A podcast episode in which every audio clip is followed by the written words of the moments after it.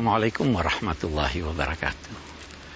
Kalau ada sesuatu atau manusia yang kita agungkan dan hormati, biasanya kita menyambutnya antara lain dengan kata seru marhaban.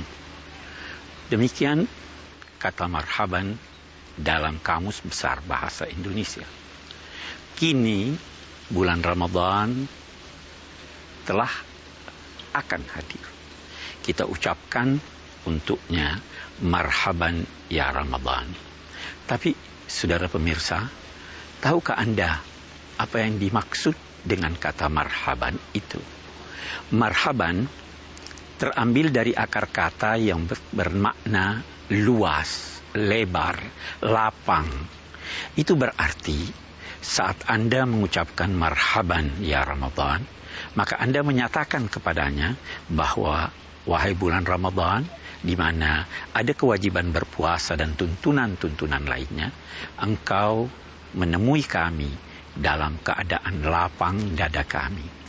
Kami tidak sumpah, kami tidak risau atau kesal menerimamu karena engkau datang di dalam tempat yang lapang juga luas. Kata marhaban juga berarti tempat peristirahatan dari perjalanan jauh. Jika Anda berkendaraan dari suatu tempat, lalu singgah di suatu tempat tertentu untuk beristirahat atau mengambil bekal atau melakukan perbaikan-perbaikan untuk kendaraan Anda, maka tempat tersebut dinamai rahbah yang juga seakar dengan kata marhaban. Ini berarti saat kita berkata kepada Ramadan, marhaban ya Ramadan, maka itu berarti di bulan ini kita akan mengambil bekal untuk melanjutkan perjalanan kita menemui Allah Subhanahu wa taala. Kita bertekad untuk memperbaiki apa yang rusak dari kendaraan kita dalam arti memperbaiki diri kita dengan banyak bertaubat kepada Allah Subhanahu wa taala. Kita mengambil bekal sebanyak mungkin karena memang bulan Ramadan ini adalah bulan yang sedemikian banyak hal yang dapat kita ambil guna meraih ridha Allah Subhanahu wa taala.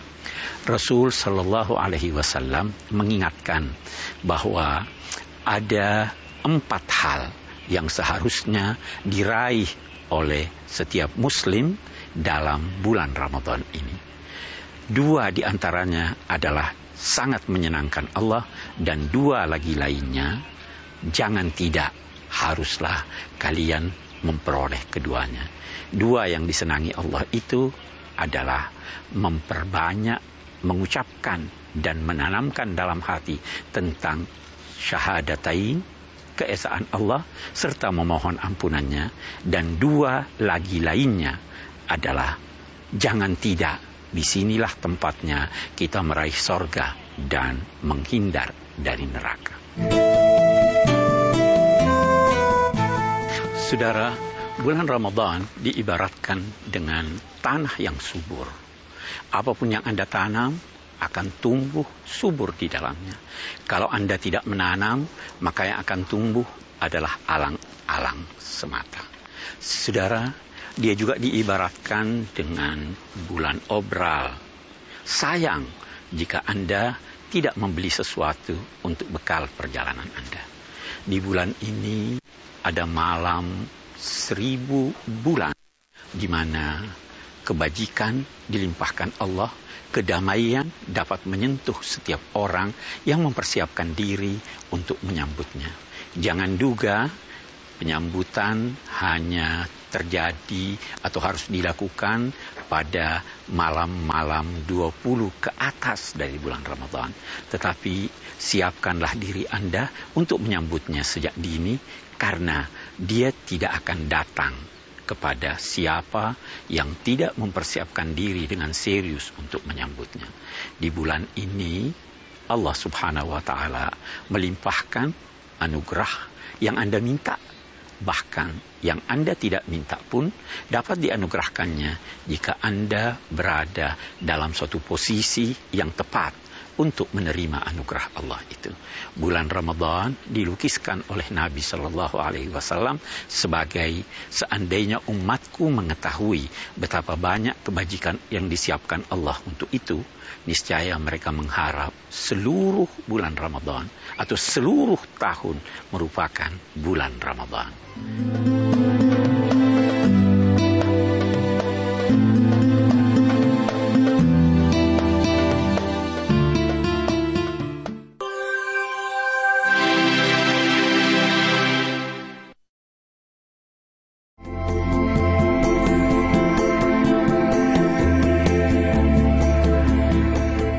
Saudara pemirsa, Assalamualaikum warahmatullahi wabarakatuh.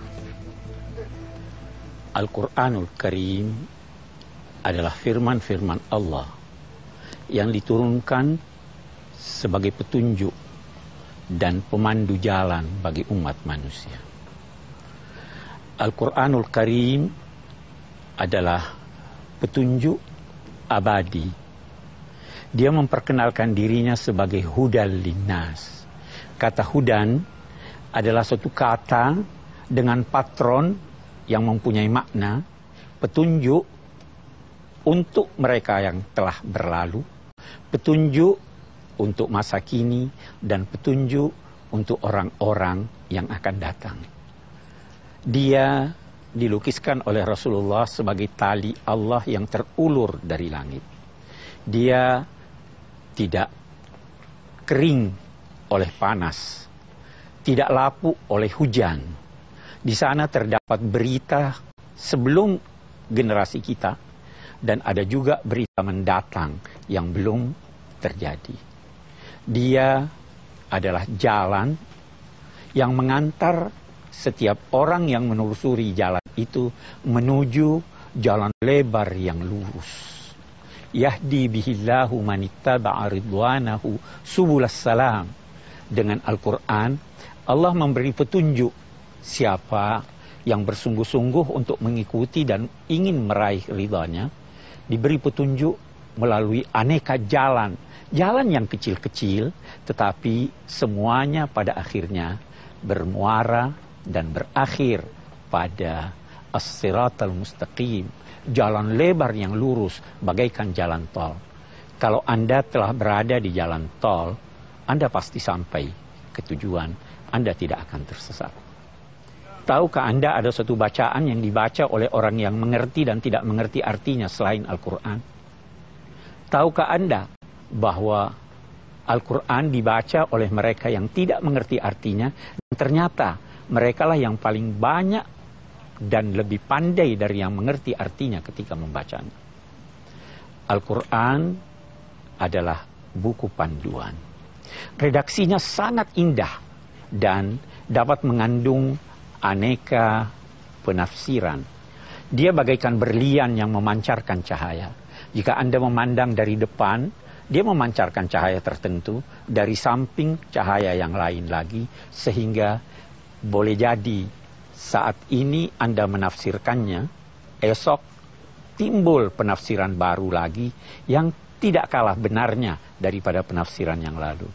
Kali ini seseorang memahaminya demikian, besok bisa saja ada pemahaman baru yang timbul persis seperti alam raya yang kita pelajari, tidak kering-kering bagi yang mempelajarinya menemukan rahasia-rahasia alam.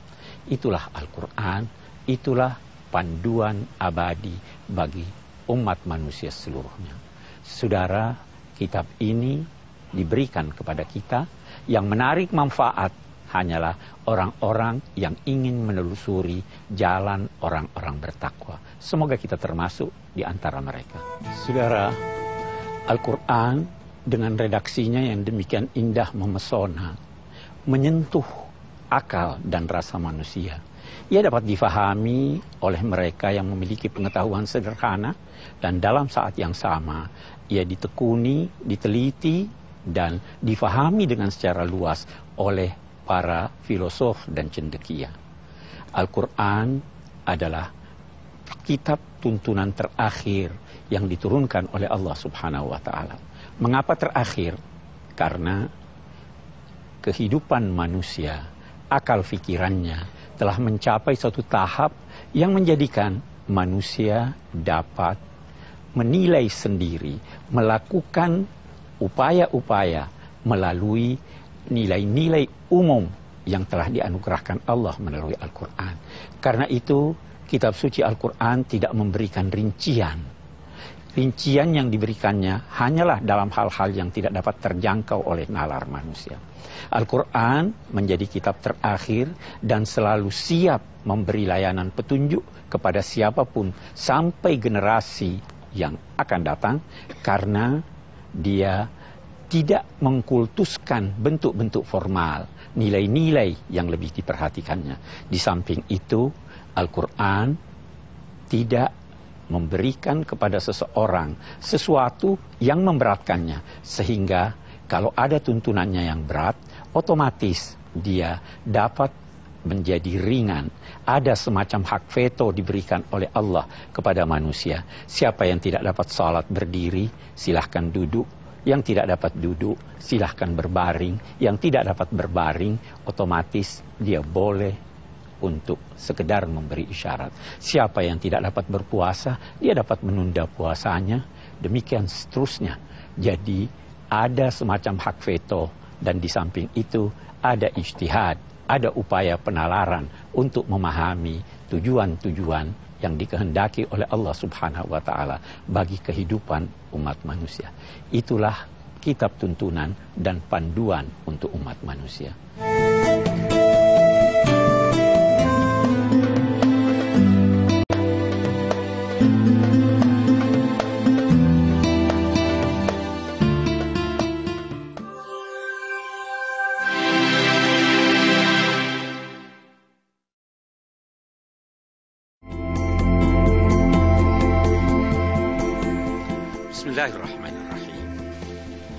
Alhamdulillah, wassalatu wassalamu ala rasulillah wa ala alihi wa ashabihi wa man wala.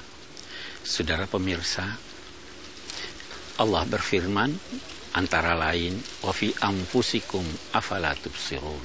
Dalam diri kamu ada tanda-tanda kebesaran Allah.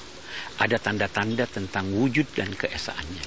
Apakah kamu tidak memperhatikannya? Manusia adalah kekasih Allah. Alam raya ini diciptakan untuk manusia. Itu salah satu tanda kasihnya. Manusia diciptakan sesuai petanya. Manusia dianugerahinya potensi-potensi yang dapat menjadikannya memiliki secercah dari sifat-sifat Allah manusia dianugerahinya panca indera, dianugerahinya anggota tubuh yang kesemuanya apabila direnungkan akan mengantar kita mengetahui kebesaran dan keagungan Allah. Perhatikanlah jari-jari manusia. Tidak seorang pun yang sama sidik jarinya.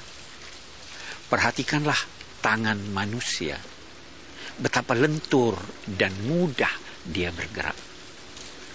Lembaran-lembaran buku dibuka oleh jari ini, tetapi sesuatu yang berat pun diangkat oleh tangan kita melalui jari-jari itu. Jari-jari kita dapat membedakan benjolan-benjolan walaupun sedemikian rendah bahkan sementara pakar berkata seper 250 ribu sentimeter ketinggiannya pun dapat dirasakan oleh jari-jari kita ini. Lihatlah lidah. Dengannya kita dapat merasakan. Lihatlah hidung betapa banyak aroma yang dapat dibeda-bedakannya.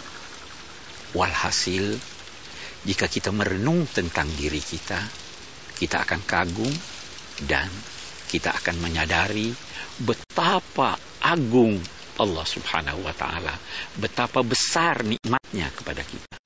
Belum lagi petunjuk-petunjuk yang diberikannya. Kita dimintanya untuk hadir ke bumi, mengikuti petunjuknya, dipersiapkan segala sesuatu yang kita butuhkan di sini, dan kalau kita kembali kepadanya, dipersiapkannya pula sorganya bagi mereka yang taat, bagi mereka yang patuh kepadanya. Saudara, wajar jika dalam Al-Quran Allah berfirman, Ma gharraka bi rabbikal karim. Wahai manusia, apa yang menjadikan engkau durhaka? Apa yang melengahkan engkau dari mengingat kebesaran Allah yang begitu banyak anugerahnya kepada kamu? Sungguh tidak wajar manusia mendurhakai.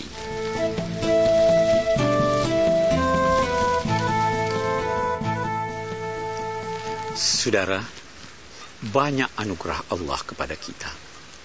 Tapi dalam saat yang sama, tidak sedikit pelanggaran-pelanggaran kita terhadap perintah-perintahnya.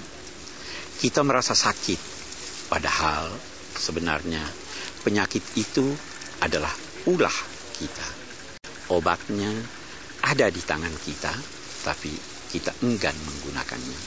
Saudara, karena itu Allah selalu di dalam Al-Quran dari saat ke saat menguraikan tentang manusia sejak kelahirannya hingga dia tua. Mengajaknya untuk merenung tentang dirinya bahwa dia memerlukan sandaran. Dia memerlukan pertolongan.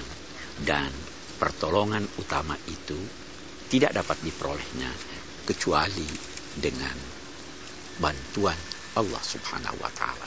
Karena itu kita diperintahkan untuk merenung, merenung, merenung tentang diri kita, betapa lemahnya ia, merenung tentang kesalahan-kesalahan kita, betapa banyaknya dia, dan juga merenung tentang kebesaran Allah dan kemurahannya, agar kita selalu dekat kepadanya.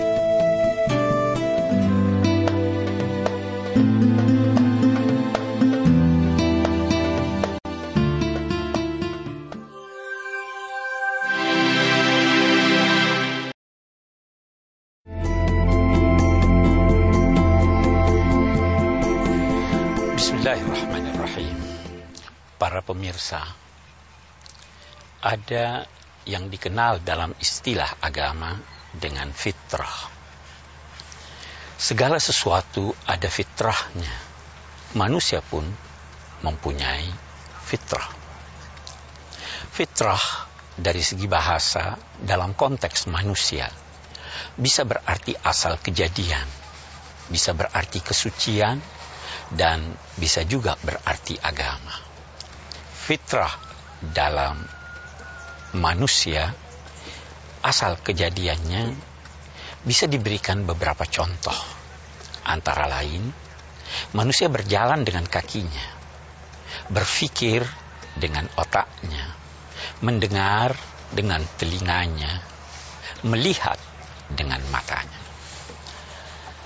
Anda telah melanggar fitrah Anda jika ingin mendengar dengan mata, ingin melihat dengan telinga.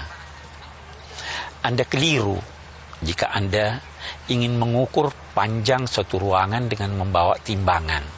Keliru juga jika membawa timbangan untuk mengukur sesuatu yang tidak dapat ditimbang. Itulah fitrah Itulah asal kejadian yang ditetapkan Allah bagi manusia. Saudara, karena itu mengikuti fitrah haruslah dengan memperhatikan objek dan alat yang harus digunakan. Kita dianugerahi Allah hati untuk beriman, bukan akal yang beriman. Akal hanya mengukuhkan iman, tidak menciptakan keimanan. Selanjutnya, kalau kita berkata fitrah adalah kesucian, maka suci adalah sesuatu yang memenuhi tiga unsur pokok. Indah, benar, dan baik. Kalau hanya indah, dia belum suci.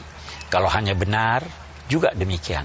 Kalau hanya benar dan indah, belum juga suci. Ia harus menggabung ketiga hal tersebut.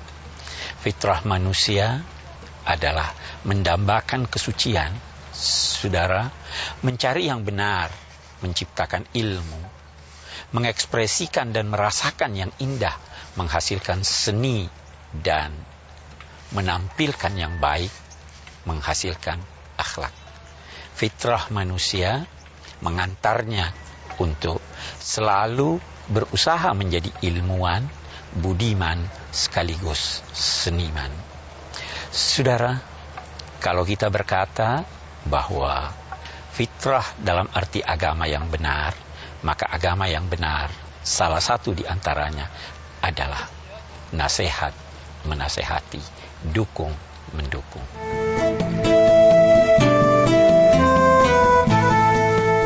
Saudara, fitrah manusia mendambakan kedamaian. Karena itu, dalam konteks agama yang benar, seorang yang kembali kepada fitrahnya akan selalu mendambakan kedamaian, bukan saja untuk dirinya, tetapi untuk orang lain dan lingkungannya. Fitrah dalam arti agama yang benar, pada akhirnya adalah upaya manusia untuk mengenal dan mendekatkan diri kepada Tuhan, bahkan mencontohi sifat-sifat Tuhan sesuai dengan kemampuannya sebagai manusia. Kita dalam berpuasa misalnya, berusaha mencontohi sifat-sifat Tuhan itu karena kita ingin kembali memeluk agama yang benar. Nah, kita manusia memiliki fitrah itu, kita gunakan semua potensi yang dianugerahkan Allah sejak asal kejadian kita, kita berusaha untuk menghiasi diri kita dengan kesucian dan pada akhirnya kita berusaha meneladani sifat-sifat Tuhan karena itulah makna sesungguhnya dari beragama. Sifat-sifat Tuhan seperti maha kasih, maha penyayang, maha damai, maha pemaaf, maha kaya, maha kuasa, dan lain-lain sebagainya yang semua diabdikan oleh Allah Subhanahu wa taala untuk makhluk-makhluknya. Demikian makna fitrah manusia.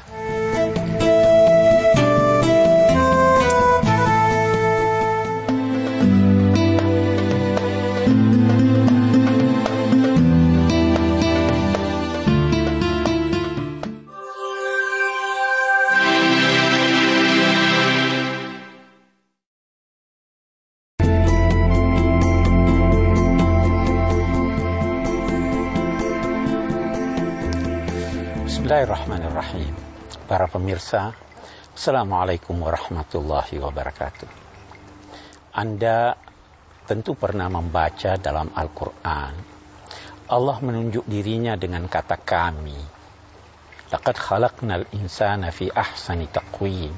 Sesungguhnya kami telah menciptakan manusia dalam bentuk fisik dan psikis yang sebaik-baiknya. Allah juga pernah menunjuk dirinya dengan kata aku. Wa anat tawwabur rahim. Dan akulah yang maha pengampun lagi maha penyayang.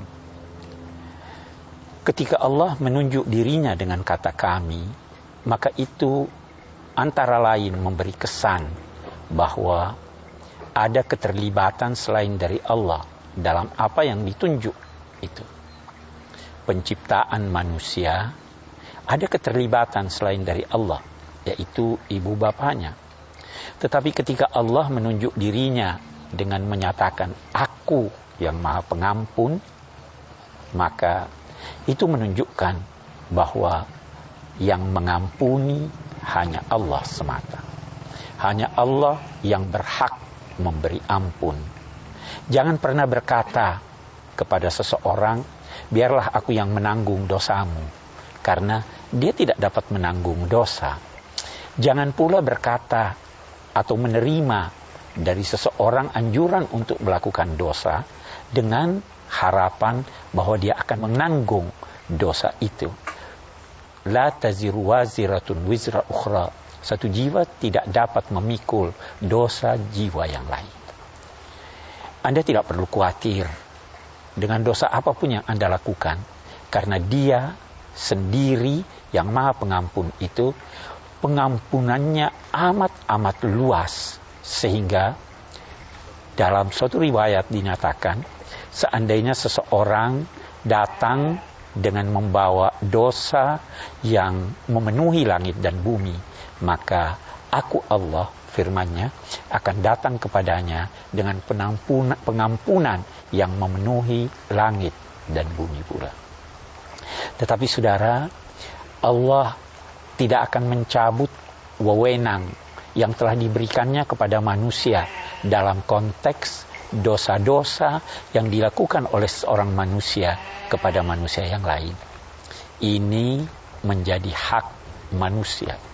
Dalam arti, jika Anda berdosa kepada seorang manusia, Allah tidak akan mengampuninya kecuali jika manusia yang Anda berdosa terhadapnya telah memberikan pengampunan kepada Anda.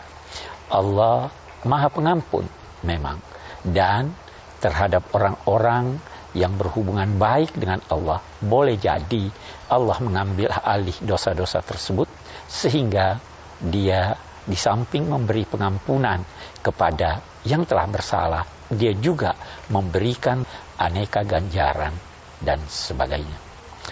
Saudara, Allah yang berwenang memberi ampun. Dia Maha Pengampun dan karena itu kesempatan di bulan-bulan Ramadan ini Allah membuka pintu seluas-luasnya untuk memohon pengampunan kepadanya. Semoga kita memperoleh pengampunan.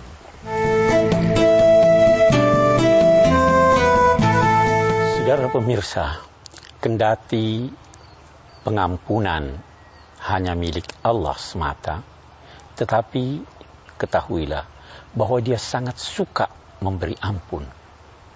Sampai-sampai dikatakan seandainya manusia tidak berdosa, maka Allah akan menciptakan makhluk lain yang berdosa agar dia yang maha pengampun itu memberi pengampunan.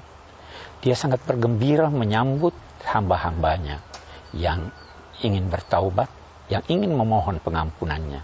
Sampai-sampai setiap taubat dan permohonan ampun dari seorang hamba selalu didahului oleh pemberian sesuatu kepada makhluknya agar dia mau bertaubat. Saudara, sekian banyak hal yang mengundang kita untuk merenung-renung tentang dosa-dosa kita. Katakanlah, apa yang kita lihat dari peristiwa-peristiwa yang terjadi, betapa banyak orang yang walau pada mulanya bergelimang di dalam nikmat yang tidak direstui Allah, tetapi pada akhirnya mereka itu bergelimang pula di dalam kesedihan dan kecemaran nama. Itu sebenarnya adalah salah satu peringatan dan undangan Tuhan kepada manusia untuk segera memohon ampunannya. Setelah ada keinginan dari manusia untuk memohon ampunannya, ketika itulah Allah yang berwenang memberi pengampunan itu mencurahkan pengampunan sehingga manusia dapat lahir kembali seperti semula tidak memikul satu dosa pun. Semoga kita meraih hal tersebut.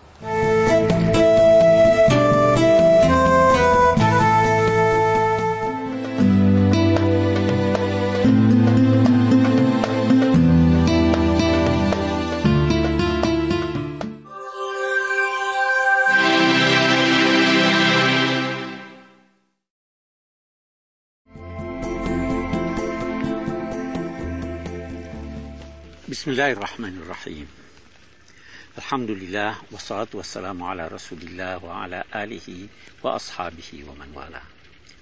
Saudara pemirsa, salah satu doa yang sering dipanjatkan oleh Nabi adalah berdoa untuk dilindungi dari kemiskinan. Allahumma inni a'udzubika minal faqri. Di sisi lain, salah satu sifat yang dianjurkan oleh Allah Subhanahu wa taala untuk kita teladani adalah sifatnya al-ghani dan al-mughni yang maha kaya dan yang memberi kekayaan. Saudara, kemiskinan ada dua macam. Kemiskinan materi dan kemiskinan rohani. Kekayaan pun demikian. Kekayaan materi dan kekayaan rohani. Seorang yang kaya dalam bahasa agama adalah orang yang tidak butuh atau yang sedikit sekali kebutuhannya kepada makhluk. Dia hanya membutuhkan Allah Subhanahu wa taala. Orang yang miskin adalah yang butuh kepada sesama makhluk. Saudara, agama kita menganjurkan agar seseorang jangan sampai terjerumus di dalam kemiskinan dan berusaha untuk meneladani Allah dalam kekayaannya dalam arti berusaha untuk tidak memiliki banyak kebutuhan. Manusia diperintahkan untuk bekerja, untuk berusaha.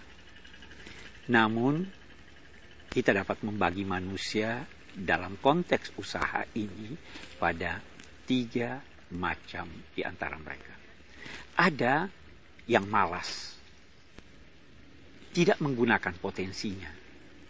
Ada yang menggunakan potensinya secara berlebihan. Ada juga yang hidupnya pas-pasan karena dia hanya berusaha secara pas-pasan. Orang yang pas-pasan tidak dianjurkan oleh agama. Agama menganjurkan kita untuk menjadi kaya. Agar dengan kekayaan itu kita dapat berbuat amal-amal yang baik, kita dapat membantu orang lain. Tidak ada celaan terhadap materi kecuali apabila dia diupayakan secara tidak halal atau apabila dia digunakan bukan pada tempatnya.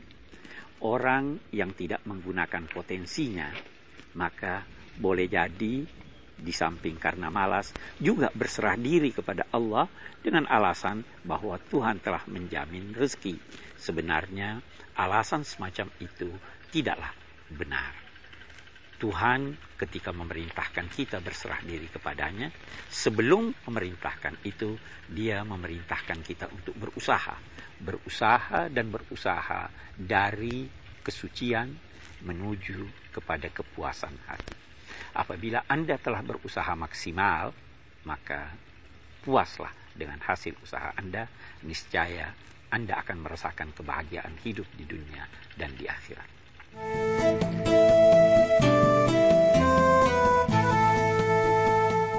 Kita diperintahkan untuk berusaha sekuat kemampuan kita, menggunakan semua potensi kita dengan cara yang benar dan baik, dan setelah berusaha, kita diperintahkan untuk puas hati dengan hasil usaha kita itu, apa pun hasilnya.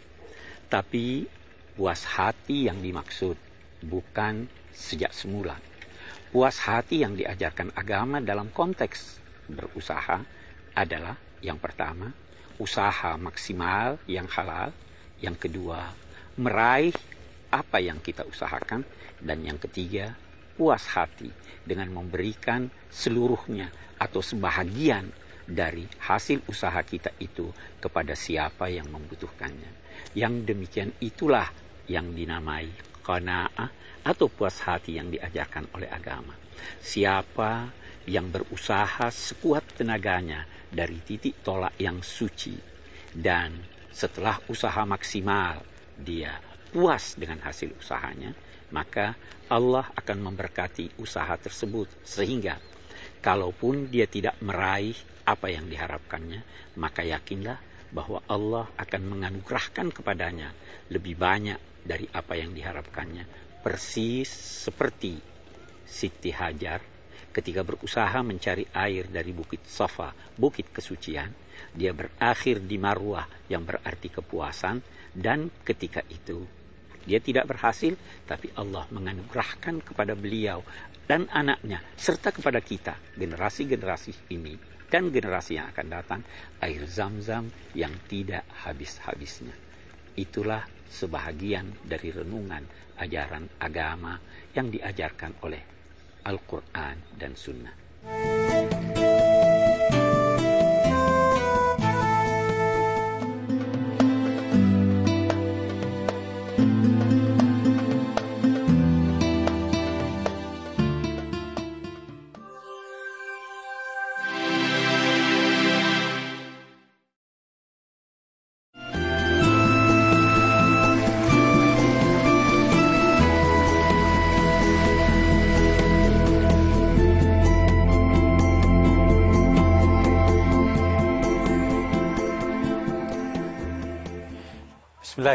Bismillahirrahmanirrahim. Para pemirsa, Assalamualaikum warahmatullahi wabarakatuh.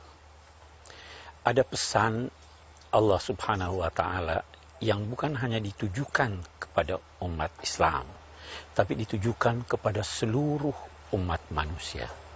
Allah berfirman, Ya ayuhan nas, kulu mimma fil ardi jami'an halalan tayyiba, wa la tattabi'u khutuwati syaitan, innahu lakum aduwwum mubin.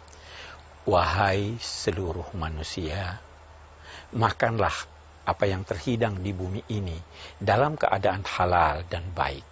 Dan jangan ikuti langkah-langkah setan. Sungguhnya setan itu adalah musuh kamu yang nyata. Saudara, makanan yang halal. Apa yang dimaksud dengan halal? Halal dalam arti jenis makanan itu diizinkan Allah, cara perolehannya diizinkan Allah, serta cara penggunaannya pun diizinkan Allah.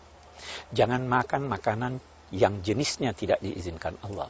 Jangan makan makanan yang cara perolehannya tidak diizinkan Allah. Dan jangan juga makan makanan secara tidak wajar yang tidak diizinkan Allah.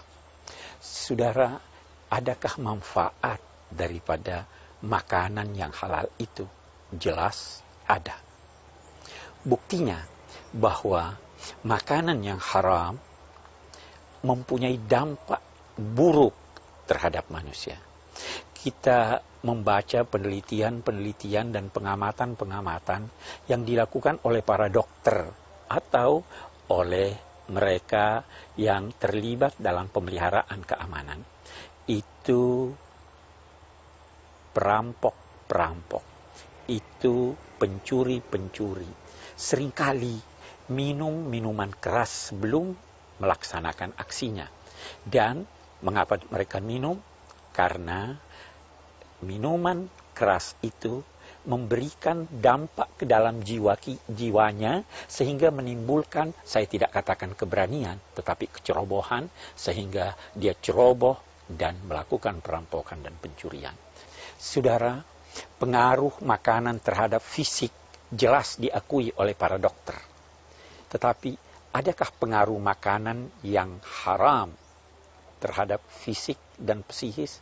Kita katakan pasti ada. Al-Quran menamakan makanan-makanan yang diharamkan Allah, katakanlah seperti babi, bahwa itu mengakibatkan kebobrokan moral Agamawan berkata bahwa makanan yang haram, binatang-binatang yang diharamkan Allah, itu bisa sifat-sifatnya mempengaruhi manusia yang memakan dagingnya itu. Ini berarti sekali lagi bahwa makan makanan yang halal akan selalu memberikan manfaat kepada umat manusia seluruhnya. Dan karena itu umat manusia seluruhnya diperintahkan oleh ayat atas untuk makan yang halal. Tapi masih ada lagi satu perintahnya. Kita akan lihat sebentar.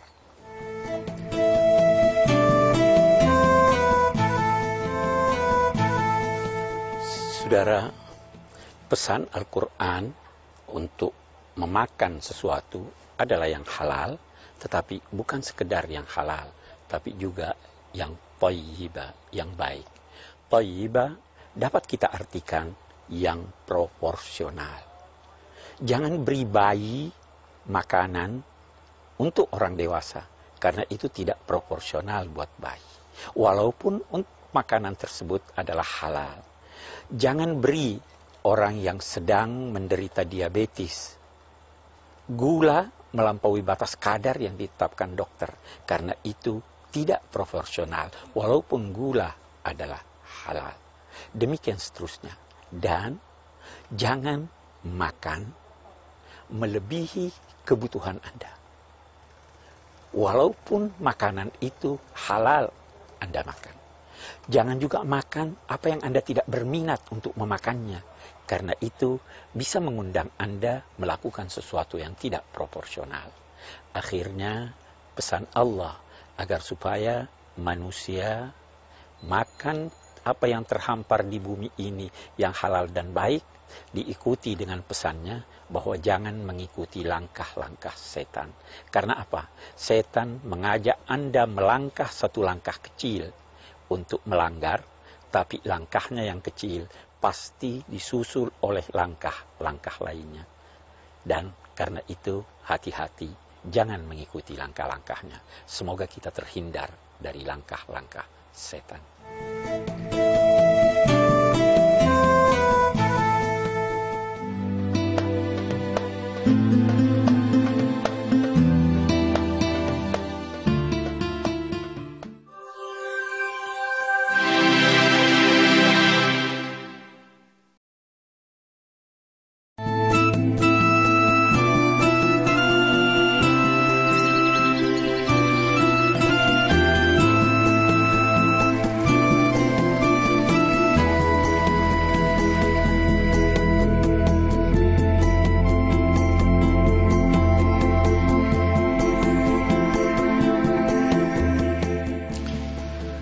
Bismillahirrahmanirrahim. Saudara pemirsa, Assalamualaikum warahmatullahi wabarakatuh. Kita akan merenung dan berbicara tentang alam raya. Alam seakar dengan kata alamat, tanda. Karena itu, alam raya ini juga dinamai ayat-ayat Allah alam raya yang demikian luas ini adalah tanda yang menunjuk ke arah perjalanan kita menuju Allah Subhanahu wa taala. Ayat-ayat Allah ada dua macam. Ada yang terbentang di persada bumi ini dan di langit yang luas itu. Ada juga ayat-ayat yang terbaca yaitu ayat-ayat Al-Quran. Keduanya memesona, hanya boleh jadi karena kita sering melihatnya atau mendengarnya, maka terjadi erosi dan pesona itu menjadi berkurang. Saudara, alam raya dijadikan Allah sebagai tanda untuk menuju kehadiratnya ciptaan Allah ini sangat-sangat indah, memukau. Ia oleh sementara orang yang terpukau dan terpaku di sana sampai-sampai lupa bahwa dia sebenarnya dalam perjalanan menuju Tuhan. Dia berhenti di sana. Ini dapat diibaratkan dengan seorang yang menuju ke suatu kota tertentu, dalam perjalanannya dia menemukan patung yang menunjuk arah kota yang ditujunya. Tapi patung itu terbuat sedemikian indah di tangan patung itu atau di jarinya ada sebuah cincin berlian. Si pejalan menuju arah yang dikehendakinya terpesona di sana, terpaku di sana.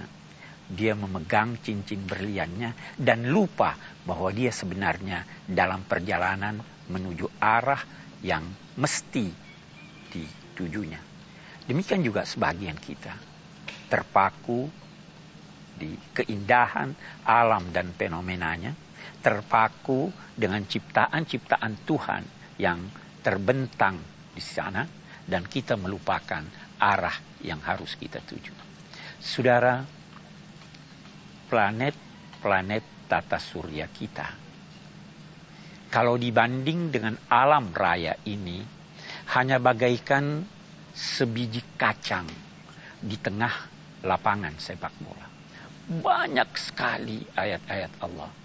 Banyak sekali fenomena alam dapat mengantar kita untuk menyadari betapa besar Allah dan betapa Esa yang maha kuasa itu. Saudara, jangan menduga hanya dari hal-hal besar dan agung kita dapat menarik pelajaran. Dari hal-hal yang kecil-kecil sekalipun, kita bisa dap kita bisa menarik pelajaran, mengambil iktibar untuk kelanjutan hidup kita dan untuk mencapai prestasi yang lebih baik lagi. Timur Lang, seorang yang tadinya merasa rendah diri karena pincang. Suatu ketika melihat seekor semut membawa beban mendaki ke atas, terjatuh. Dia berusaha lagi, terjatuh lagi, berusaha lagi, terjatuh lagi, tetapi dia lanjutkan tekadnya dan semut tersebut berhasil mencapai puncak yang dikehendakinya sesuai dengan kebutuhan hidupnya. Timur Lang menarik pelajaran bahwa dia pun harus demikian. Ibnu Hajar, seorang yang dinamai anak batu, seorang ulama besar. Pada masa kecilnya tidak cerdas. Dia ke sungai, melihat seekor melihat sebuah batu yang ditetesi tetes demi tetes oleh air, akhirnya berlubang. Dia kembali merenung bahwa dia pun mampu untuk mencerdaskan pikirannya asal dia tekun. Nabi Isa alaihissalam bersama sahabat-sahabat beliau berjalan menemui bangkai anjing. Murid-muridnya berkata, alangkah busuk aroma anjing ini. Nabi Isa memberi pelajaran dengan berkata, lihatlah giginya, alangkah putihnya. Di dalam keburukan kita dapat mencapai dan melihat keindahan. Semoga kita mampu merenung dan mengambil pelajaran dari alam raya ini.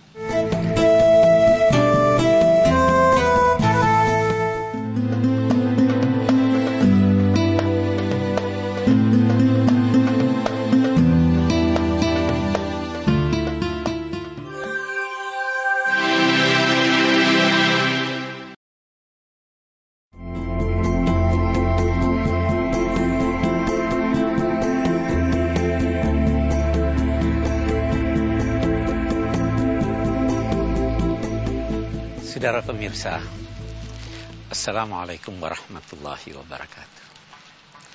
Al-Quranul Karim melukiskan bumi ini antara lain dengan firman-Nya, Ja'ala lakumul arda dalula. Allah telah menciptakan buat kamu, wahai manusia, bumi ini zalula, bagaikan binatang yang jinak dia bisa diibaratkan dengan seekor sapi. Kita menunggang, kita tidak terasa. Dia membawa kita ke tujuan. Bumi ini demikian juga beredar. Kita berada di kulit bumi ini dan dia membawa kita beredar terus menerus. Sapi, binatang, mempersembahkan kepada kita susunya. Dan bumi pun begitu. Dia mempersembahkan kepada kita sekian banyak hasil buminya. Nah, Allah menciptakan itu karena kasih sayangnya. Bahkan bumi memang sengaja diciptakan oleh Allah agar manusia dapat nyaman hidup di sini. Dulu pada mulanya bumi ini beredar demikian cepat. Sampai-sampai dalam setahun jumlah hari 2200 hari. Siang dan malam hanya 4 jam. Tetapi ketika itu Allah belum menciptakan manusia. Manusia baru diciptakannya setelah bumi ini siap untuk dihuni. Manusia baru diciptakannya sekitar 100 ribu tahun yang lalu. Betapapun Allah menciptakan bumi ini dengan luas yang demikian serasi 510 juta kilometer. Itu kata sementara pakar. Kalau lebih kecil, kita akan kekurangan atmosfer. Kalau lebih besar, sekian banyak sinar-sinar kosmis yang akan menempa kita. Subhanallah. Allah menciptakan bumi, tempat kita berdiam, di sana kita hidup, di sana kita dikuburkan, dan dari sana kita akan dibangkitkan. Begitu firman Allah. Saudara, bumi sungguh-sungguh amat-amat bermanfaat dalam kehidupan kita.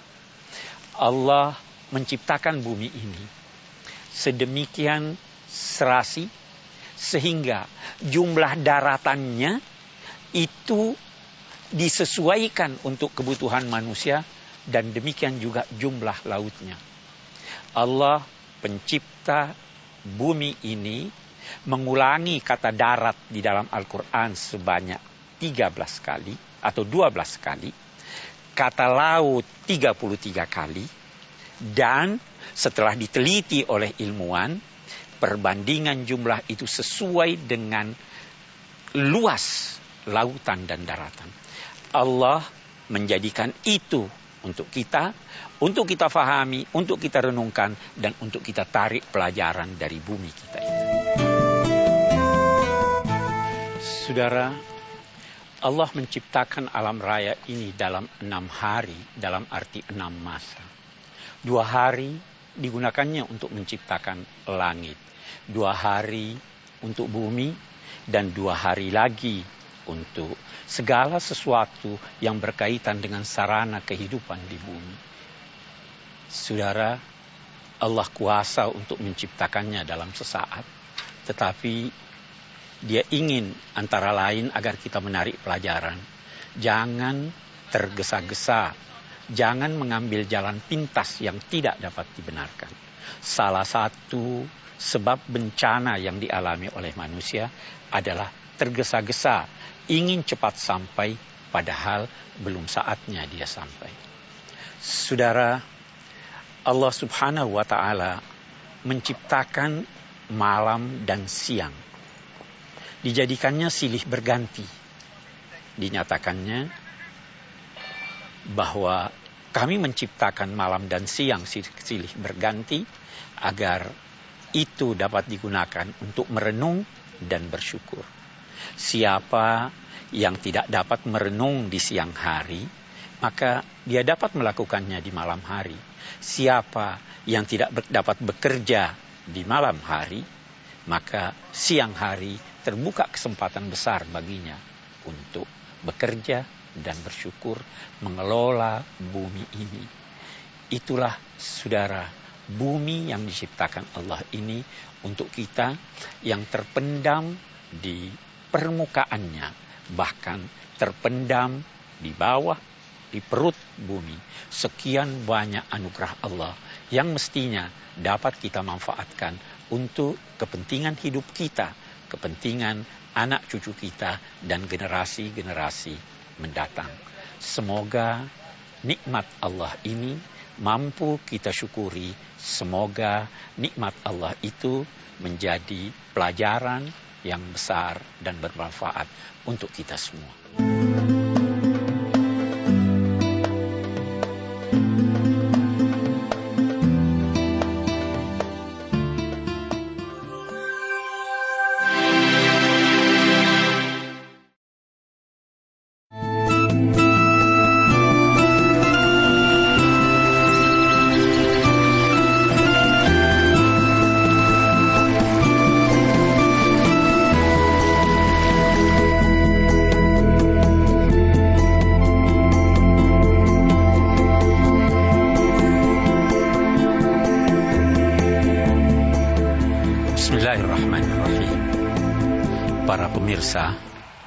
Kali ini kita akan berbicara tentang air.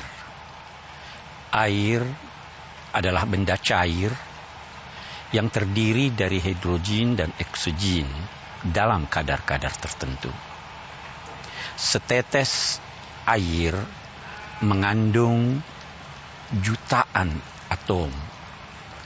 Molekul-molekul yang terakit di dalam air itu dia terakit dan terpadu tetapi tidak terlalu erat sehingga dengan mudah terpisah. Allah menjadikannya seperti itu supaya kita mudah menelan air.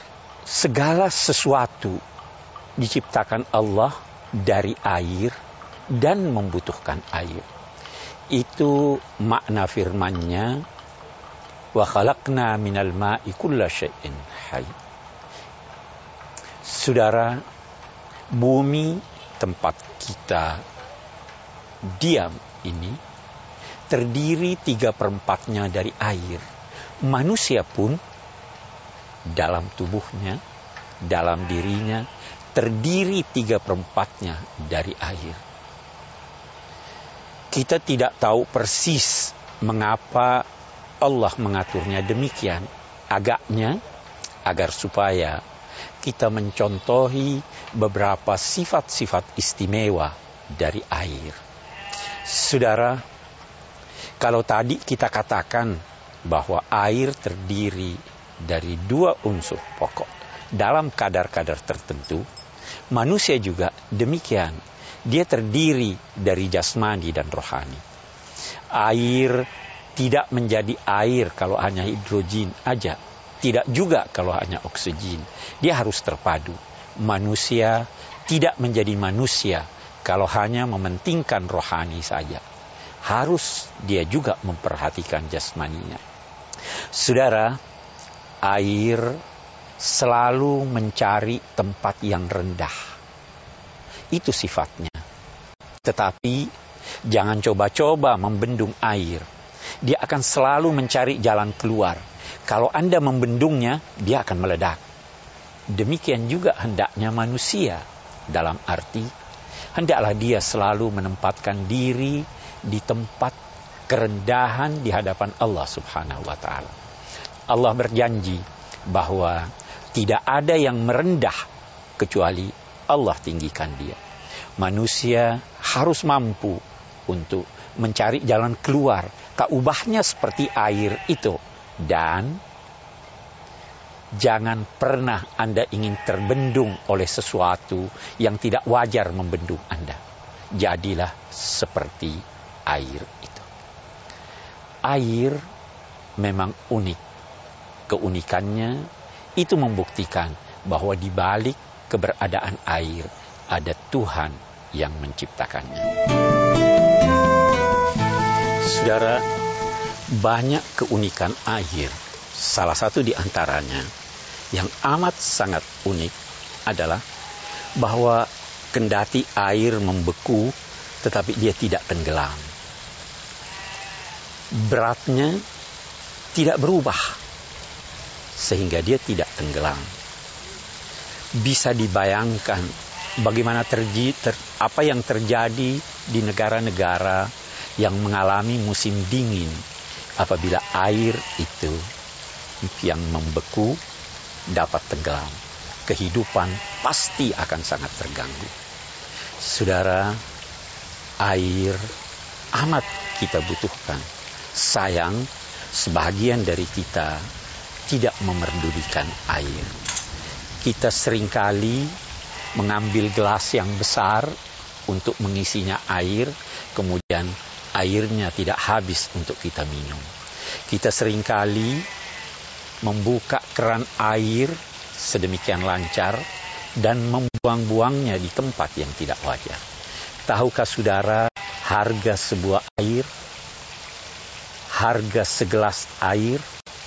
Seorang penguasa besar Muslim Harun al-Rashid pernah suatu ketika ditanya seandainya engkau ingin minum dan tidak menemukan air kecuali membayar, maka berapa yang engkau akan bayar? Dia menjawab, setengah dari milik saya.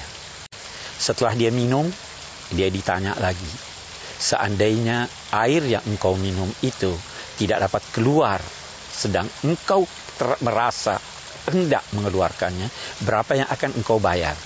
Dia menjawab, setengah dari apa yang saya miliki. Saudara, segelas air adalah harga dari segala yang dimiliki oleh seseorang, betapapun kayanya orang itu. Alhamdulillah, Allah menganugerahkan kita air.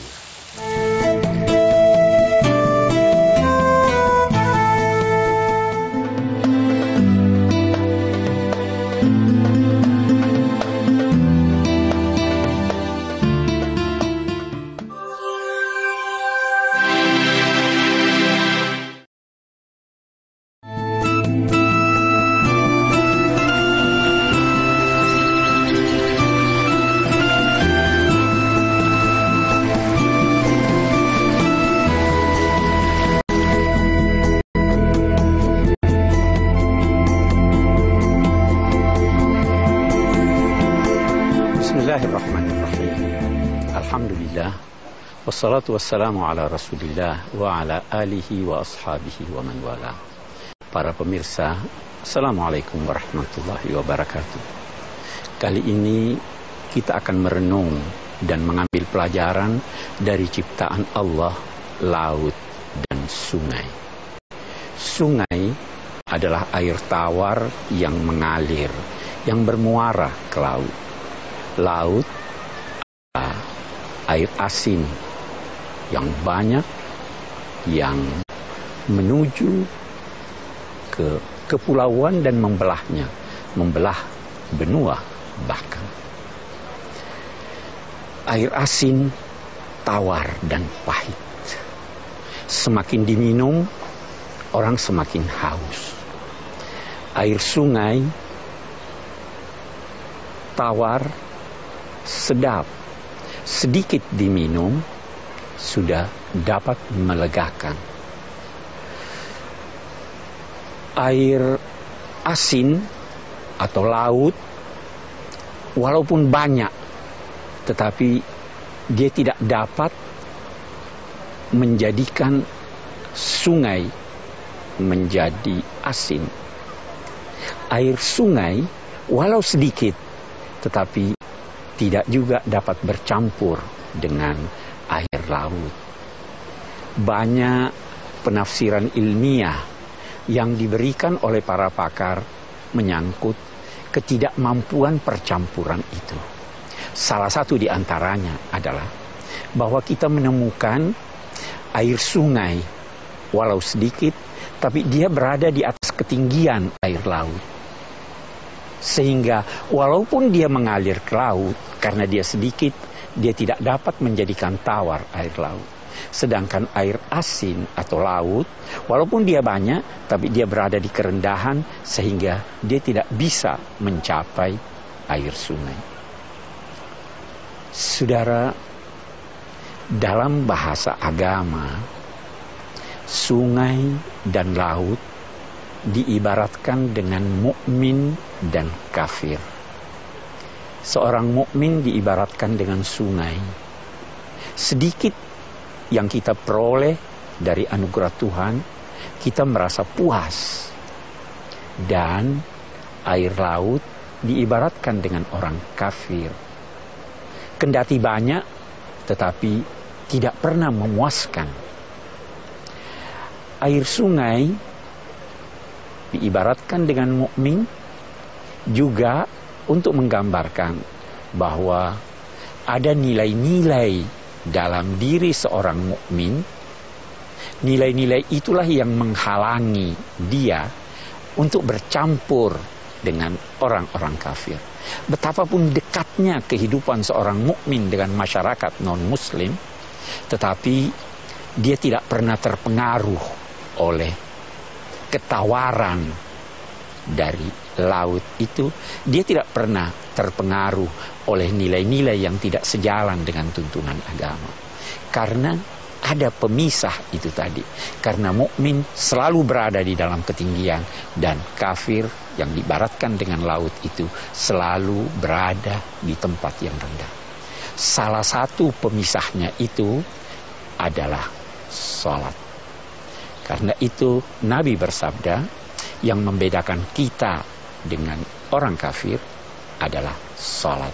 Sholat adalah lambang hubungan baik manusia dengan Allah subhanahu wa ta'ala. Itu satu dari sekian pelajaran yang dapat ditarik dari laut dan sungai. Saudara, kita membutuhkan lautan. Banyak anugerah Allah yang terdapat dalam lautan. Para pakar dalam bidang spiritual mengibaratkan lautan itu sebagai contoh daripada kehidupan manusia di alam kita ini. Anda melihat lautan bagaikan tak bertepi. Lautan ada gelombang dan riaknya. Hati-hati dari gelombang dan riaknya. Anda harus memiliki biduk perahu agar Anda dapat terhindar dari gelombang dan riak-riaknya yang membahayakan. Seorang yang beriman ketika berada di laut yang penuh gelombang itu dan berada walau di dalam perahu atau biduk maka dia akan merasakan kekhawatiran disertai dengan harapan. Begitulah iman. Iman harus menjadikan seseorang selalu mengharap tetapi dalam saat yang sama khawatir. Di saat ombak dan gelombang membahana, Anda memerlukan perahu. Dan ketika itu Anda melihat pulau harapan dan timbul pertanyaan dalam hati Anda. Bisakah saya sampai di pulau harapan itu? khawatir tidak sampai, tapi dalam saat yang sama mengharap untuk sampai. Begitulah seharusnya iman di dalam hati seorang mukmin, takut tapi disertai oleh harapan. Itu pelajaran yang diangkat dari laut dan sungai. Semoga kita dapat memetiknya sebagai pelajaran.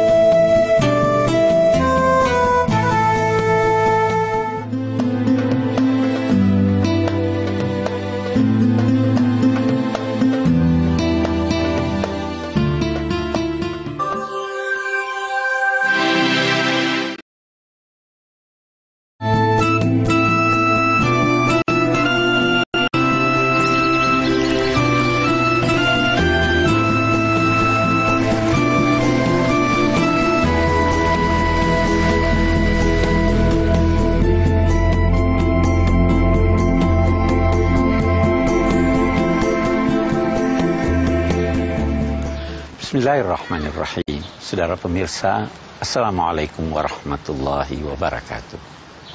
Kali ini kita akan berbicara tentang cahaya, tentang gelap dan terang. Cahaya adalah bentuk energi yang menjadikan kita sanggup, kita dapat melihat bayang-bayang.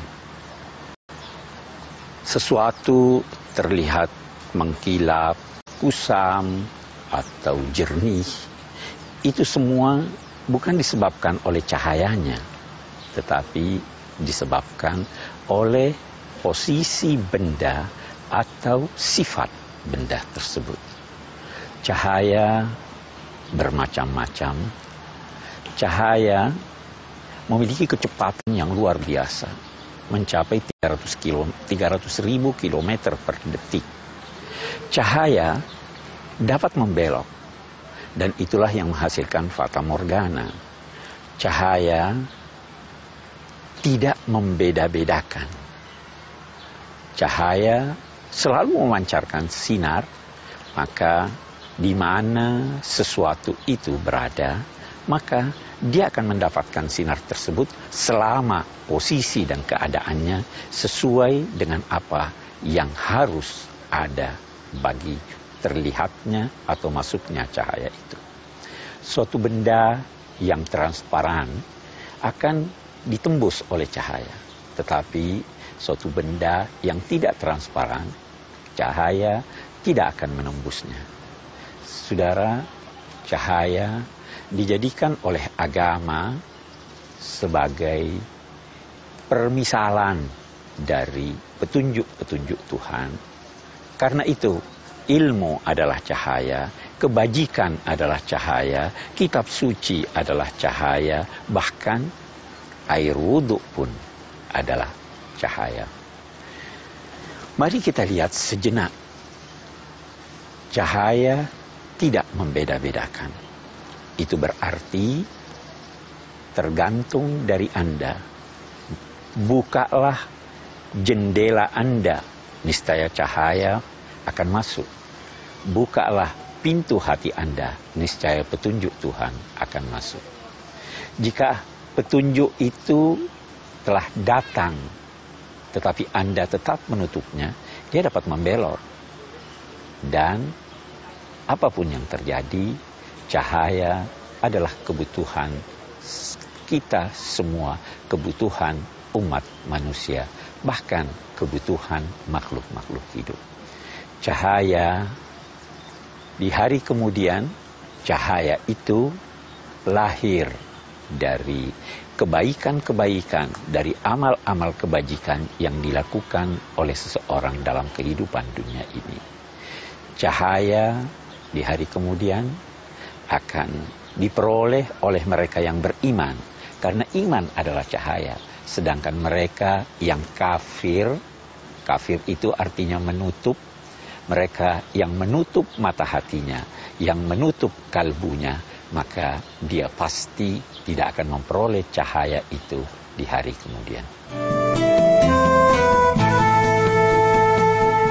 Saudara, kini kita sering mendengar apabila sinar matahari telah memancar, maka Anda tidak perlu lagi menyalakan lampu, padamkan listrik. Karena cahaya matahari jauh lebih terang dari cahaya atau terang yang dihasilkan listrik. Dalam dunia spiritual itu juga terjadi. Jika cahaya dan petunjuk Allah telah datang, maka Anda tidak perlu lagi menanti petunjuk dari yang lain. Karena pasti petunjuk yang lain itu akan kabur dibanding dengan cahaya sinar ilahi. Saudara, ada cahaya yang dapat kita lihat. Ada juga yang tidak dapat kita lihat yang tidak terjangkau oleh nalar kita. Sebahagian dari petunjuk-petunjuk agama ada yang tidak dapat terjangkau oleh nalar. Tetapi itu ber, bukan berarti bahwa dia keliru atau tidak ada. Tetapi begitulah kemampuan manusia dalam konteks cahaya. Di hari kemudian nanti orang-orang beriman akan diliputi oleh cahaya, orang-orang munafik dan kafir akan bermin akan memohon kepada orang-orang beriman agar supaya memandang mereka agar cahaya wajah mereka dapat menerangi perjalanan mereka di akhirat nanti.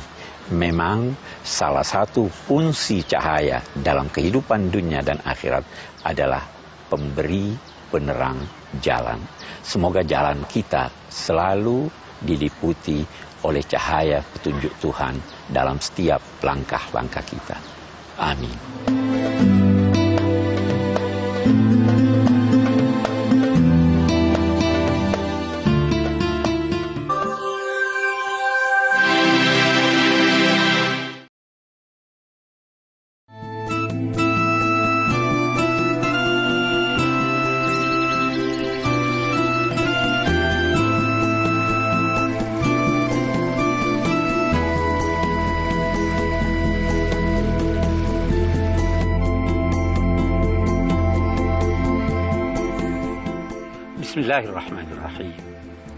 Alhamdulillah wassalatu wassalamu ala Rasulillah wa ala alihi wa ashabihi wa man wala.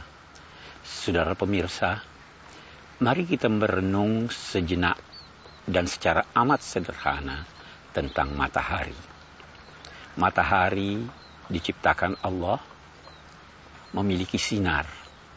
Matahari adalah salah satu benda langit yang terbesar dalam tata surya kita. Dia memancarkan sinar dan panas. Maha suci Allah yang menciptakan matahari itu. Saudara, sinarnya bermacam-macam. Dan dalam sinar itu Allah menciptakan sekian banyak manfaat.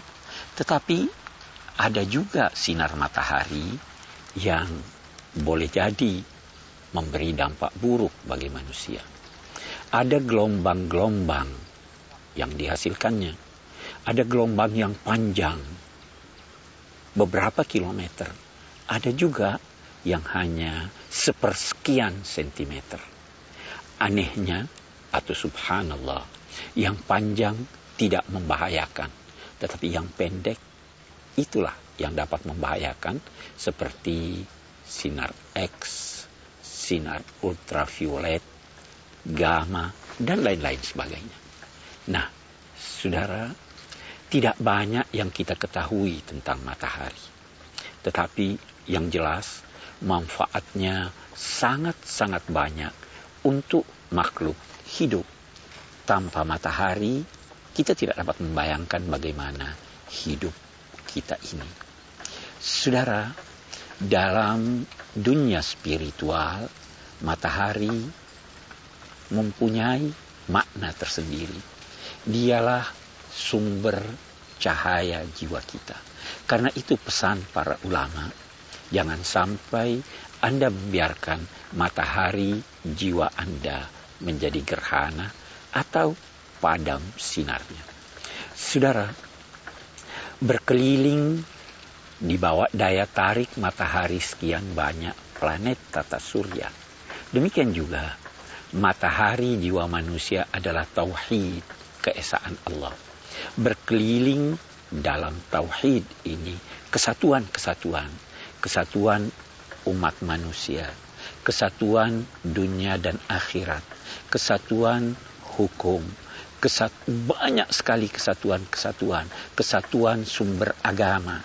Semua bersumber dari Allah Subhanahu wa taala dan apabila kesatuan-kesatuan itu kita jauhkan dari tauhid, maka manusia akan hancur berantakan jiwanya persis seperti planet-planet tata surya itu apabila berpisah atau memisahkan diri kalau dia mampu dari daya tarik matahari.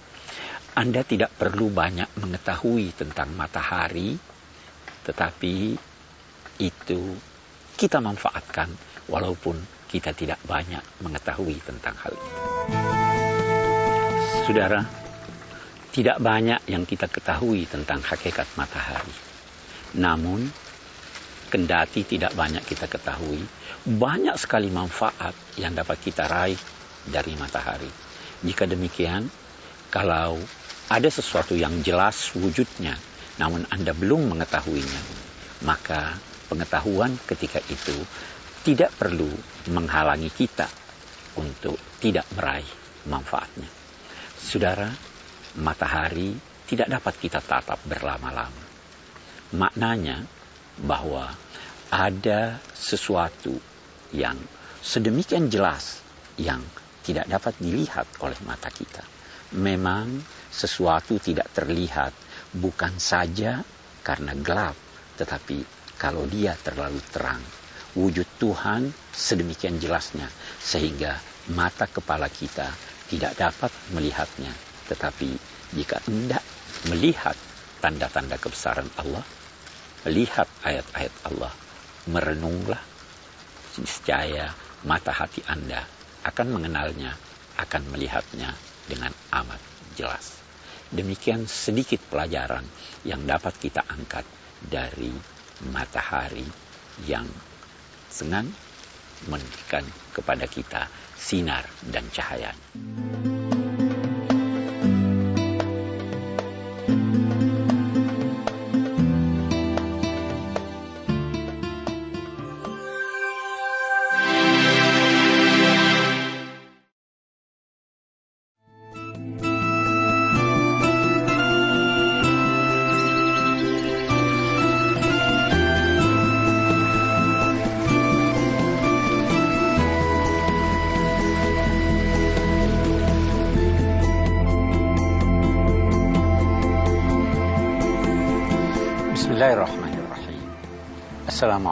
Warahmatullahi wabarakatuh.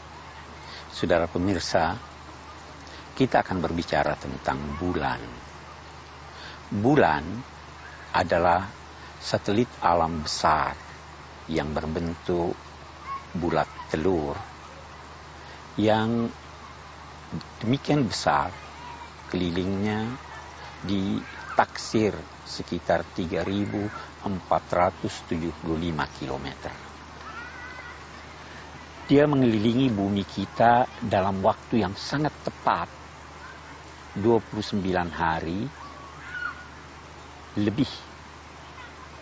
Orang mengetahui sampai detik-detiknya, sampai menit-menitnya. 29 hari, 12 jam, 44 menit, dan 2,8 detik. Bulan memancarkan sinarnya tetapi bulan sebenarnya adalah benda angkasa yang tidak bercahaya. Cahayanya adalah pantulan dari cahaya matahari. Sesuai dengan posisinya, demikian itu juga pancaran sinar dipancarkannya ke bumi. Sebanyak yang diambilnya, sebanyak itu pula yang diberinya. Memang salah satu pelajaran yang dapat ditarik dari bulan adalah pelajaran tentang take and give. Mestinya sebanyak yang Anda terima, sebanyak itu pula yang Anda beri. Bulan memiliki daya tarik. Daya tariknya mengakibatkan pasang naik dan pasang turun dia juga memiliki daya tarik. Itulah yang menjadikan penyair-penyair atau ya, mereka yang bercinta menyebut-nyebut bulan. Ada yang berkata, sebarkanlah cinta dan kedamaian, niscaya Anda akan menemukan seribu bulan walau di malam yang gelap. Tetapi, saudara, berhati-hatilah dari daya tarik bulan bulan setelah manusia sampai ke sana ditemukan dia sebenarnya bopeng-bopeng. Buat kita manusia hendaknya dapat menarik pelajaran bahwa jangan menilai sesuatu dari kejauhan. Lihatlah dari dekat, pelajarilah dia karena boleh jadi yang jauh terlihat indah tapi sebenarnya hakikatnya tidak indah. Bulan memiliki daya tarik, manusia pun terkadang memiliki daya tarik kalau kita melihatnya dari jauh, kalau kita tidak mendengarnya dari dekat. Itu pula sebabnya Rasul memperingatkan hati-hatilah kepada perempuan atau lelaki yang terlihat tampan dan cantik tetapi memiliki akhlak yang buruk yang disembunyikannya sehingga jangan terpengaruh dengan apa yang nampak dan yang terlihat. Saudara pemirsa, ketika Nabi hidup, ada sementara sahabat beliau yang bertanya, mengapa bulan tadinya tiada, kemudian muncul sabit, sedikit demi sedikit membesar dan membesar, sehingga menjadi purnama, kemudian mengecil dan mengecil sehingga hilang lagi. Nabi tidak menjawab, tetapi Allah yang menjawab dengan turunnya firman Allah, Yas'alunaka anil ahilla, kul hiya mawaqitul linnasi hajj. Mereka itu bertanya kepadamu tentang bulan itu. Katakanlah, itu adalah waktu-waktu buat manusia dan waktu untuk ditetapkan melaksanakan ibadah haji. Waktu-waktu buat manusia antara lain bermakna perjalanan hidup manusia ini seperti bulan. Tadinya dia tidak tampak di permukaan bumi. Kemudian dia lahir kecil, mungil, kemudian membesar dan membesar, menjadi remaja, dewasa. Setelah itu turun, menua, pikun, sampai akhirnya dia mati dan terbenam lagi. Tapi ingat, dia terbenam, bukan berarti hilang. Dia hanya tidak terlihat di pentas bumi ini. Itulah tanda-tanda yang harus diamati dan ditarik darinya pelajaran dari bulan. Saudara, bulan puasa adalah bulan kesembilan dari perjalanan bulan-bulan Hijriah. Setelah itu ada bulan ke-10, di sanalah terjadi Idul Fitri. Dan memang setelah selesainya bulan 9 dan lahir manusia, kita pun dengan Idul Fitri insya Allah lahir kembali sebagaimana dilahirkan oleh ibu kita tanpa dosa dan noda. Semoga.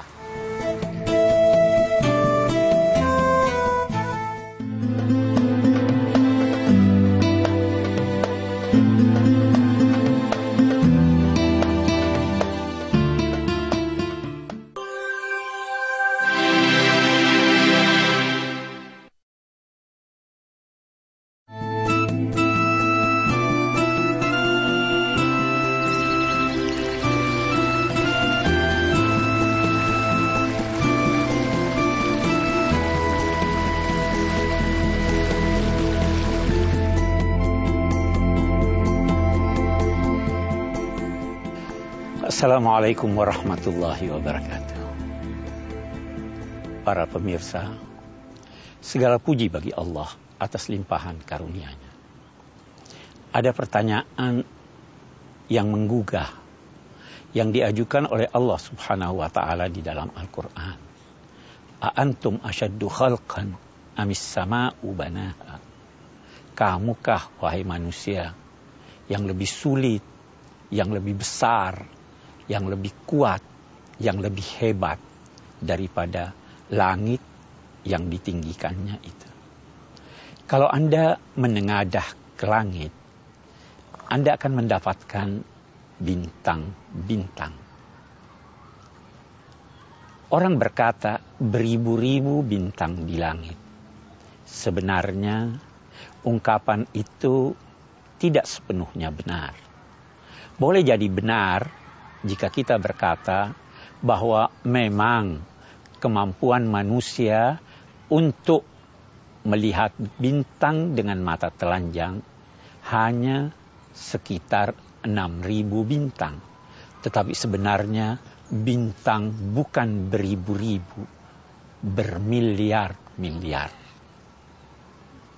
Boleh jadi mencapai 100 miliar bintang bintang-bintang ini, kata sementara pakar, jika Anda berusaha untuk menghitungnya, kalau Anda dapat menghitungnya, seandainya Anda memiliki usia 100 tahun, dan setiap saat kerja Anda hanya menghitung bintang, maka habis usia Anda, bintang belum habis. Allah subhanahu wa ta'ala menciptakan bintang-bintang itu sangat jauh dari kita. Bintang yang terdekat ke bumi itu jaraknya memerlukan waktu 40 ribu tahun cahaya. Matahari hanya memerlukan 4 menit untuk sampai cahayanya ke bumi. Subhanallah, maha suci Allah dan maha kecil kita manusia ini. Allah subhanahu wa ta'ala di dalam Al-Quran bersumpah wassama'i wa ma adraka mattariq demi langit dan bintang yang bagaikan mengetuk-ngetuk di waktu malam. Bintang mengetuk-ngetuk di waktu malam. Memang menurut ilmuwan ada semacam suara bagaikan mengetuk yang hampir-hampir terdengar sayup-sayup sampai dari bintang yang ada di langit. Namun Allah menggambarkan dengan kalimat wama adraka. Kata ma adraka digunakan oleh Al-Quran untuk sesuatu yang tidak dapat terjangkau oleh nalar. Karena itu, demikian, maka sebenarnya ada bintang yang tidak dapat terjangkau oleh nalar kita. Bahkan ada bintang yang kita lihat cahayanya dewasa ini, bintang itu telah punah. Namun karena jauhnya jaraknya, maka kita seakan-akan bahkan kita baru melihatnya, namun bintangnya telah punah dan tiada lagi.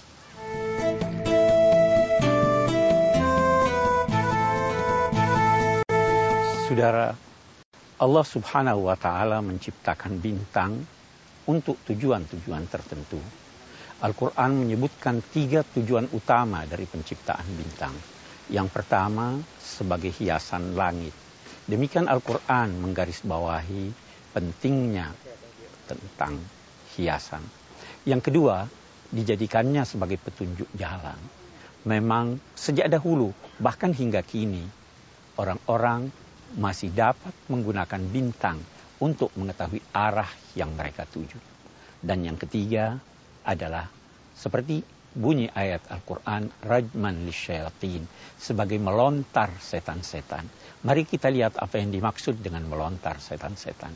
Dulu, sebelum Nabi Muhammad lahir, setan-setan mampu mendekat ke langit, mendekat, mendengarkan percakapan para malaikat. Nah, upaya mereka mendengarkan itulah yang mereka bawa informasinya kepada para peramal.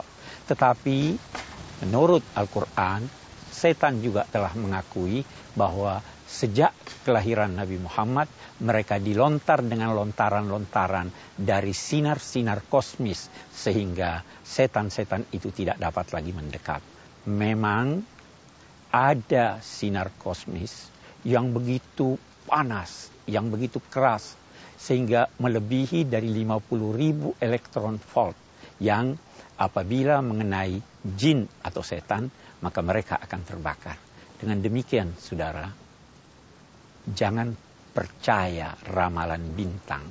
Walau mereka benar, itu kebetulan, namun mereka tetap dinilai berbohong. Carilah informasi dari yang wajar Anda peroleh informasinya.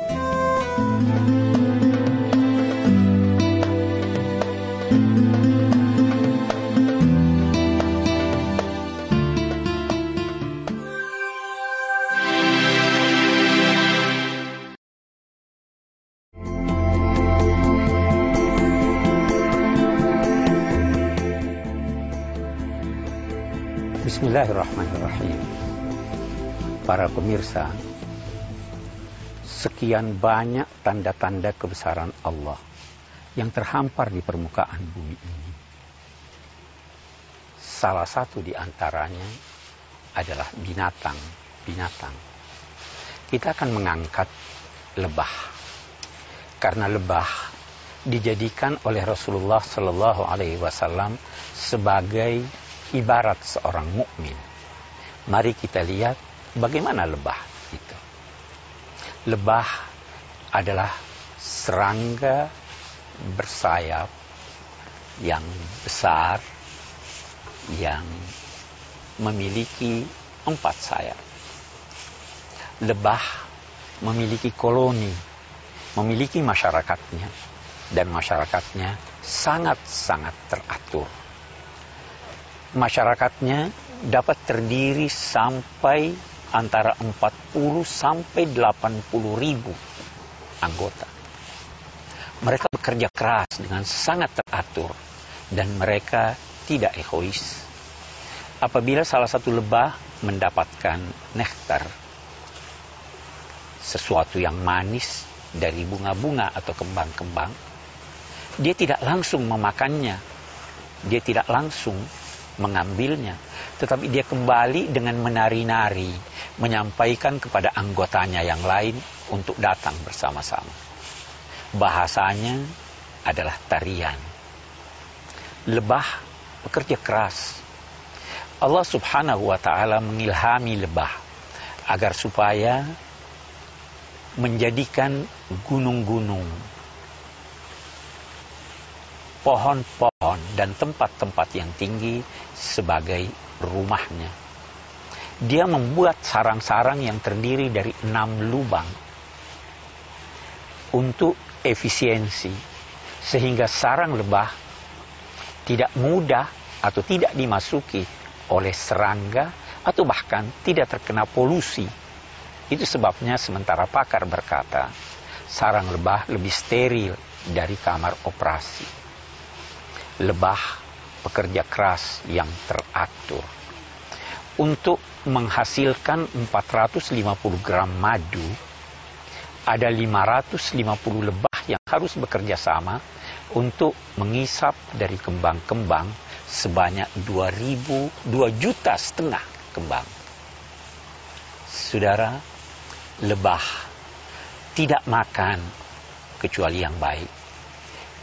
Tidak menghasilkan atau mengeluarkan kecuali yang baik. Tidak mengganggu kecuali bila diganggu. Dan kalaupun dia menyengat, sengatannya adalah obat. Begitulah seorang mukmin dia memberikan, dia bekerja sama, dia memberikan yang terbaik untuk masyarakatnya. Itu mirip dengan lebah adalah semut. Dia juga memiliki koloni, anggota-anggotanya bisa terdiri dari setengah juta. Tetapi semut menumpuk dan menumpuk. Semut menghasilkan dan ditumpuknya hasilnya. Walaupun masyarakat semut tidak mengenal kaya dan miskin, masyarakat semut juga sangat disiplin, bahkan sampai-sampai karena solidaritasnya ada kamar-kamar yang disiapkannya untuk semut-semut yang meninggal bagaikan menguburkan semut-semut itu.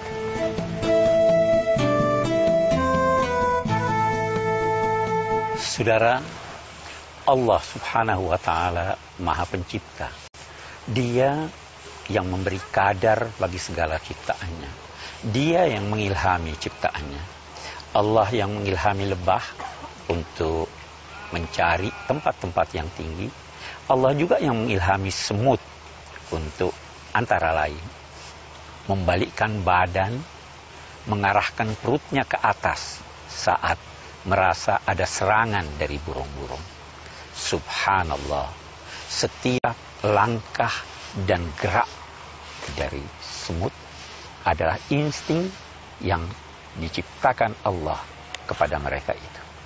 Saudara, sekali lagi kita harus menarik iktibar dan pelajaran dari makhluk-makhluk tersebut. Lihatlah semut yang sedemikian ulet bekerja sampai-sampai mampu mengangkat sesuatu yang lebih besar dari badannya. Tapi jangan contohi semut dalam hal menumpuk-numpuk karena itu adalah sesuatu yang tidak sejalan dengan sifat kemanusiaan. Kalau ingin mencontoh, contohilah lebah yang sangat produktif, yang sangat-sangat memberi manfaat kepada makhluk memberi manfaat kepada manusia sampai-sampai madunya dinilai oleh Allah dan demikian juga oleh semua ilmuwan bahwa dia memberi obat bagi aneka penyakit.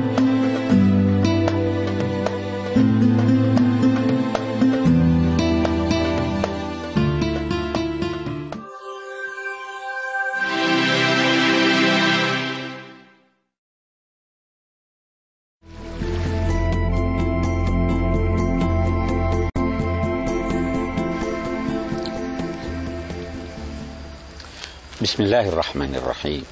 Saudara pemirsa, Assalamualaikum warahmatullahi wabarakatuh.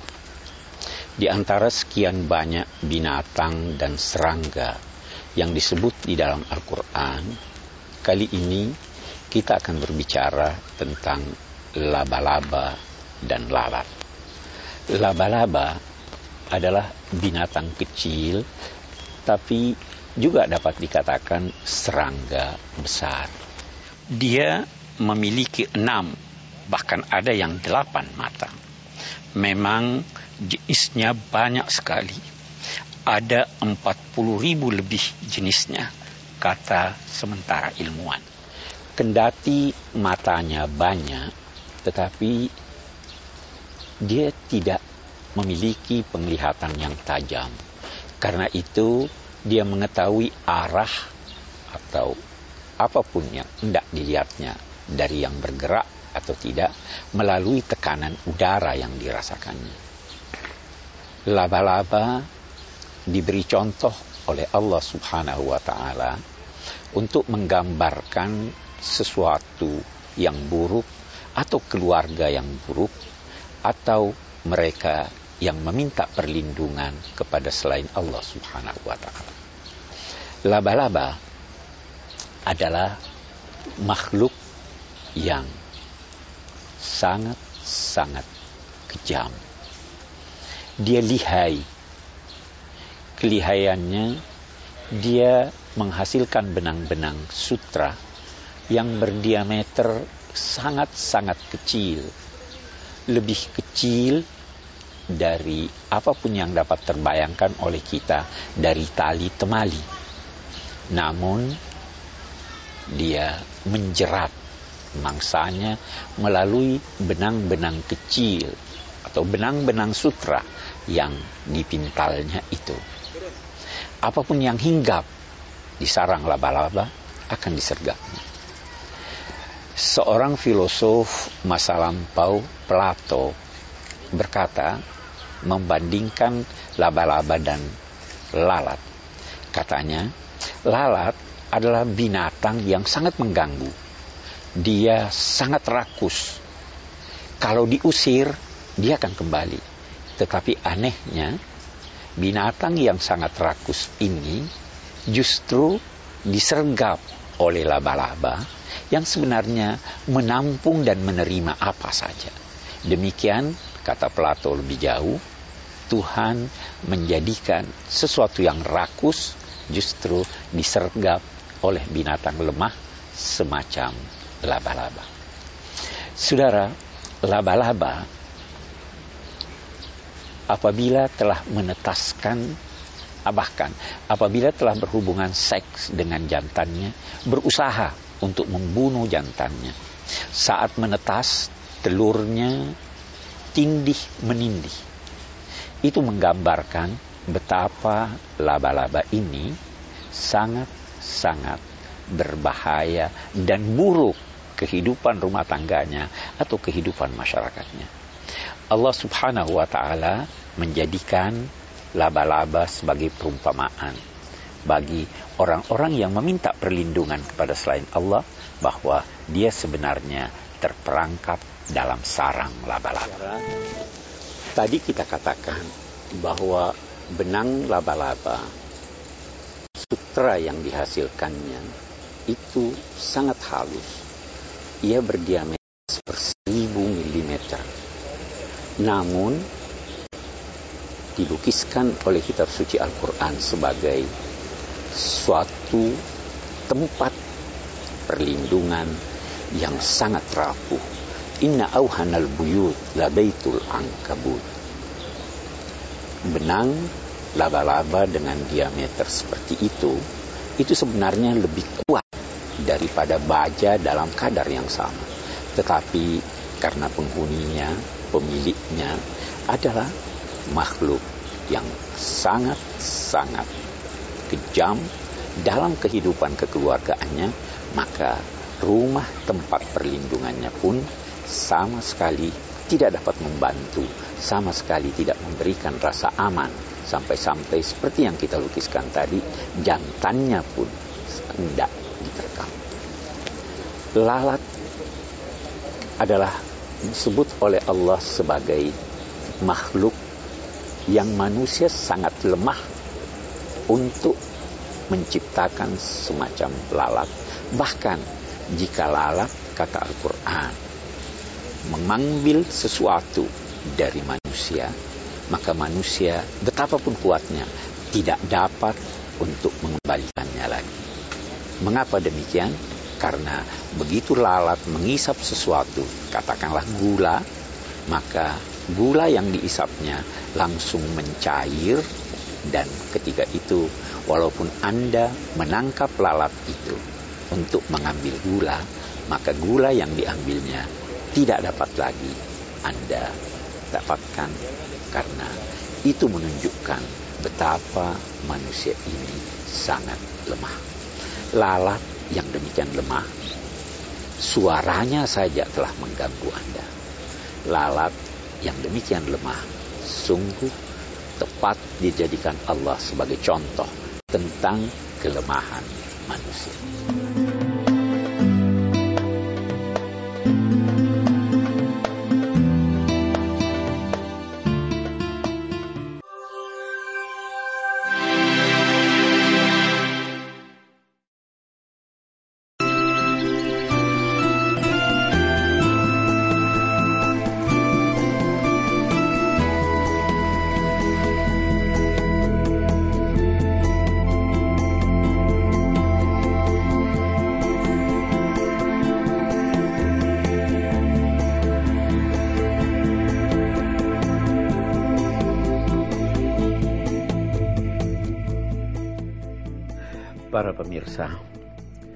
Assalamualaikum warahmatullahi wabarakatuh.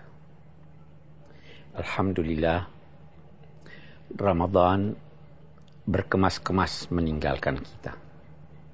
Idul Fitri dalam perjalanannya menemui kita.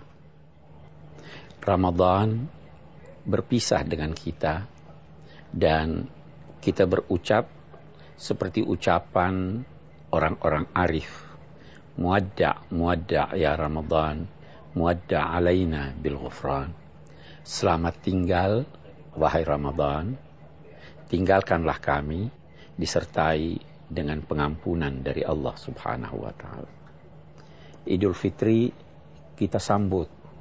Kita sambut dengan sukacita dan bahagia karena kita mengharap bahwa dengan kedatangannya kita kembali kepada fitrah kesucian kita.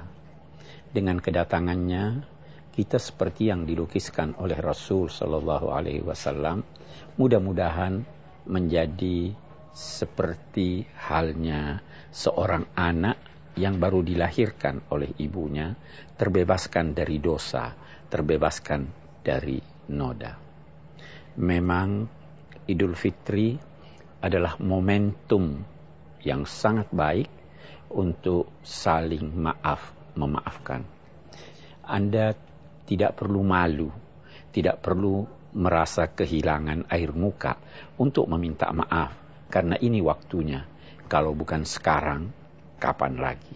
Dan kalau Anda tidak meminta maaf atas kesalahan, maka dikhawatirkan Anda tidak termasuk orang yang kembali kepada fitrah, yang kembali kepada kesucian yang kembali seperti bayi yang tidak menanggung dosa atau noda. Saudara pemirsa, Al-Quran menyatakan bahwa tidak sama keburukan dengan kebaikan. Maka jika ada keburukan yang pernah menimpa Anda, maka tolaklah keburukan itu dengan berbuat baik. Niscaya, kata Al-Quran, adawa orang yang tadinya ada sengketa dengan kamu yang kamu bermusuhan dengannya jika engkau menghadapinya dengan berbuat baik niscaya dia akan berbalik menjadi temanmu yang sangat akrab. Kenapa demikian? Karena para psikolog pun menyatakan bahwa di setiap cinta ada benci di setiap benci pun ada cinta. Pada saat Anda menghadapi seorang yang pernah membenci Anda dengan baik-baik, menghadapinya dengan lemah lembut, menghadapinya dengan kasih dan kebajikan, maka benih-benih kecintaan yang terpendam di dalam hatinya akan muncul secara tiba-tiba dan ketika itulah dia menjadi sahabat Anda yang paling akrab.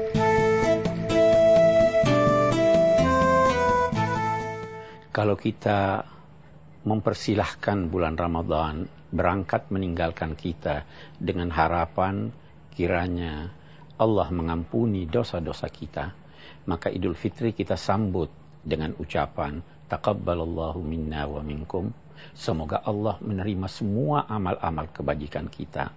Amal-amal kebajikan saya dan Anda, amal-amal kebajikan kami semua serta minal a'idin wal faizin. Semoga kita kembali kepada fit termasuk kelompok yang kembali dalam fitrah kesucian dan semoga kita kelompok yang meraih kemenangan. Saudara menarik untuk kita hayati bahwa ucapan kita minal aidin wal faizin itu kita kemukakan dalam bentuk plural, dalam bentuk jamak. Kita ingin termasuk bersama-sama dalam kelompok orang-orang yang meraih kemenangan. Saudara, Al-Quran tidak mengajarkan kita untuk berkata, semoga saya termasuk kelompok yang kembali atau termasuk orang-orang yang meraih kemenangan. Tetapi semoga kita karena ajaran agama kita, ajaran agama Islam selalu mengajarkan kebersamaan. Itu sebabnya tidak ditemukan di dalam Al-Quran kata yang menunjuk kata saya menang, afuzu, kecuali sekali itu pun diucapkan oleh orang-orang yang tidak tersentuh keimanan di dalam hatinya. Karena memang mereka hanya ingin menang sendiri, mereka tidak pernah ingin hidup di dalam kebersamaan. Semoga dengan Idul Fitri, kita semua sebagai bangsa, sebagai umat, hidup di dalam kebersamaan yang berat sama kita yang berat sama kita pikul dan yang ringan sama kita jinjing. Semoga kita bertemu lagi dengan Ramadan dan Idul Fitri yang akan datang. Amin.